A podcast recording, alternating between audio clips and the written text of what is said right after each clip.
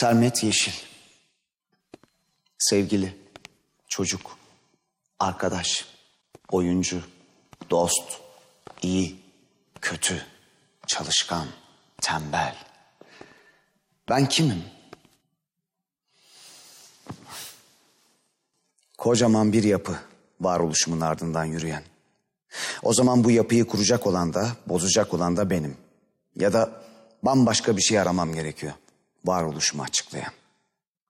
Çocukluğumun ilk yıllarından sadece bir tek izlenimi, o da ancak hayal meyal anımsıyorum. Kırmızı renkler içinde bir anı bu. Kıpkırmızı, kara ve sıcacık. Baştan aşağı bir kızıllığa bürünmüştü evimiz. Kırmızı kadife kaplı koltuklar, kırmızı rönesans stilinde yemek odası, renkli camdan kapıların üzerinde yine kırmızı desenli ipek tüller ve babamın çalışma odasında kırmızı kadifeden perdeler. Çocukluğumun ilk dönemlerini işte böyle geçirdim. Tüm tehlikelerden uzak, köşeme gizlenmiş, her şeye merakla bakarak, her şeyi merakla elleyerek dünyayı öğreniyordum. Sislerin ardında bir varlık kavgası. Derdim bütün dünyaya karşı olan bir varlık kavgası. Sadece duygulara odaklanan bir yapı kurmuyorum. Kırmızı ipek tüller, kırmızı halılar, kırmızı. Sıcak ve karanlığın birlikte tanımlandığı bir alanda gerçek bir ilişki kuruyorum. Sadece psikolojinin o sihirli dünyasına sığınan kelimelere inat, isyan ederek, dokunarak varlığımı arıyorum. Özden önce varoluşumu anlatıyorum. Bugün annem ölmüş.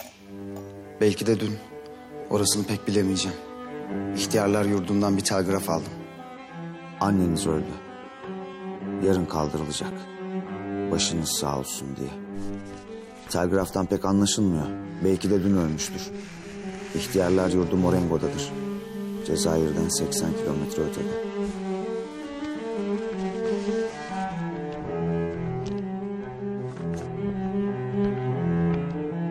Saat 2'de otobüse binip ikindiye doğru oraya varacağım.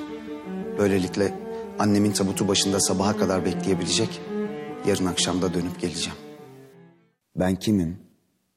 İçimdeki kaosu, bedenine yabancılaşan beni, hatta çoğu zaman absürt yanlarımı nasıl açıklayabilirim? Elleyerek tanıdığım dünyada varlığımı bana ait bir yapıya bağlıyorum. Ortak bir yapı benim varlık nedenimi nasıl açıklar ki? Varoluşçu edebiyat, bütün sözcükleri toplum için birleştiren kocaman bir yapı kuruyor benim için.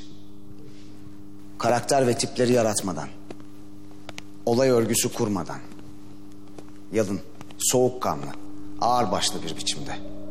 Biçimle içerik evreninden sıyrılan öze ulaştırıyor sonunda. Derdi varoluş sürecimle. Neyi ödeyecektim? Kim ödetecekti? Nasıl ödetecekti? Niçin ödetecekti? Niçin ödeyecektim? Kimseye bir borcum yok ama gerekirse öderiz dedim kendi kendime. Sonra içimden bir ses ama ödenmeyecek şeyler de vardır dedi. Yaşamımla öderim dedim. Yaşamınla ödenmeyecek şeyler de vardır dedi. Kısır bir yaşam deneyimim vardı. Bu sorunun karşılığını sorup cevabını veremedim. Varoluş sürecim tamamen seçimlerimden ibaret.